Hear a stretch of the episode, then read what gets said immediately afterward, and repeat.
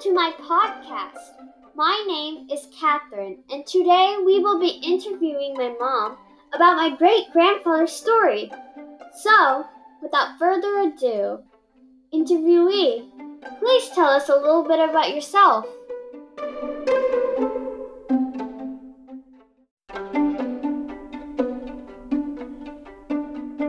I am Catherine's mother, and my name is Sarah. I was born in West Germany, but I am of Korean nationality. Okay, thank you for telling us this. Now, I will be asking you a few questions. Is that all right? Okay. Good. Let's get started. What was my great grandfather's name? His name was Lee Shi-moon. Where and when was he born? He was born in Hwanghae-do, which is in North Korea, on November 13th, 1908. How many family members did he have? He had two brothers and one sister. How old did he live to be? He died when he was 66 years old of lung cancer. Hmm. Where did he live? He lived in Hamgyong-namdo, Chongjin, uh, which is North Korea.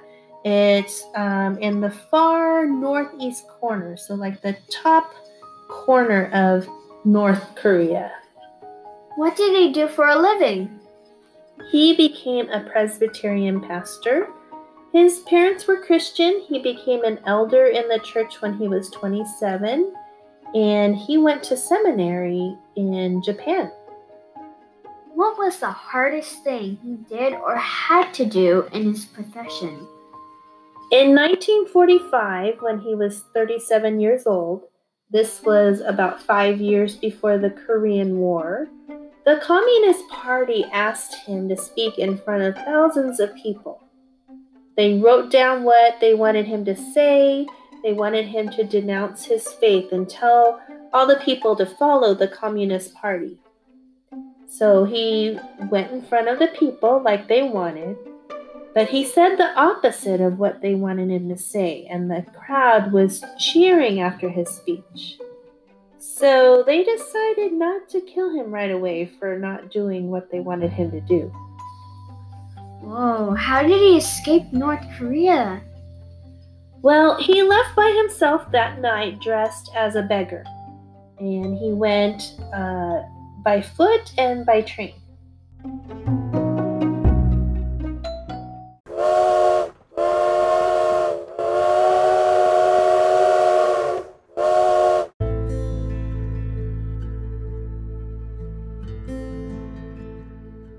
What did he bring with him?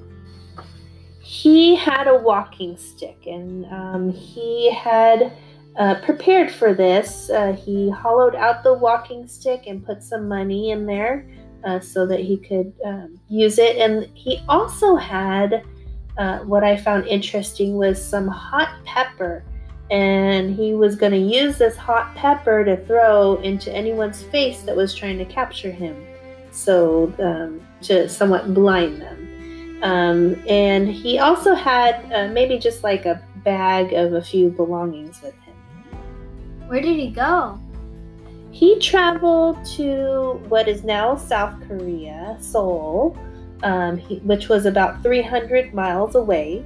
And then he continued even further south to Jeonju, which was another 120 miles. So if you could imagine yourself going from Sacramento to Los Angeles, um, and but we threw a bunch of mountains in between and we took out all the modern roads. Uh, you can imagine this was a pretty difficult journey. How did he meet his family again? After he left his home in North Korea, um, his wife was left there with four daughters, uh, the youngest of which was an infant. And my grandmother um, was left there, and of course, the Communist Party was looking for my grandfather. Um, so they had interrogated her several times at gunpoint looking for him. But of course, she didn't really know where he was. Um, so Uh, she said uh, that she felt very protected during that time, even at gunpoint, because she had prayed a lot. Um, and she eventually went down to Jeonju with her own, uh, with the four children with her. Uh, she went alone. Um, and I don't really know how my grandfather and grandmother ended up in Jeonju. I don't know if they agreed on it beforehand. This is the city we're going to meet in. Um, but they didn't have a way to communicate after he left.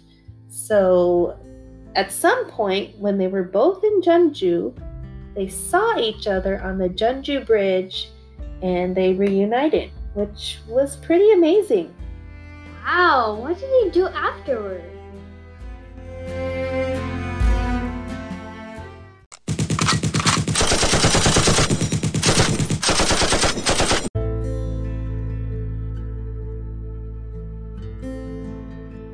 Those were very difficult times in Korea. Uh, it was during the war and even after the war. Uh, my grandparents had three more kids, including my mom. My grandfather went on to pastor a church in Jeonju, which was the largest in the area with a congregation of around 600 people. My grandfather, uh, like I said, died at the age of 66, and it just happened to be the year that I was born. And my grandmother lived until she was 99, so she lived for quite several years after, uh, and it she died uh, on the year that happened to be when Catherine was born. Um, my grandmother was a very strong and healthy lady through her years, and she spent um, her years praying and ministering to others. Wow, that was truly a fascinating story. Thank you so much for telling us. You're welcome. Also, I would like to thank those who are listening. You guys have been such a great audience. Remember to stay safe and wash your hands and stay six feet away from people during these hard times. Have a great day.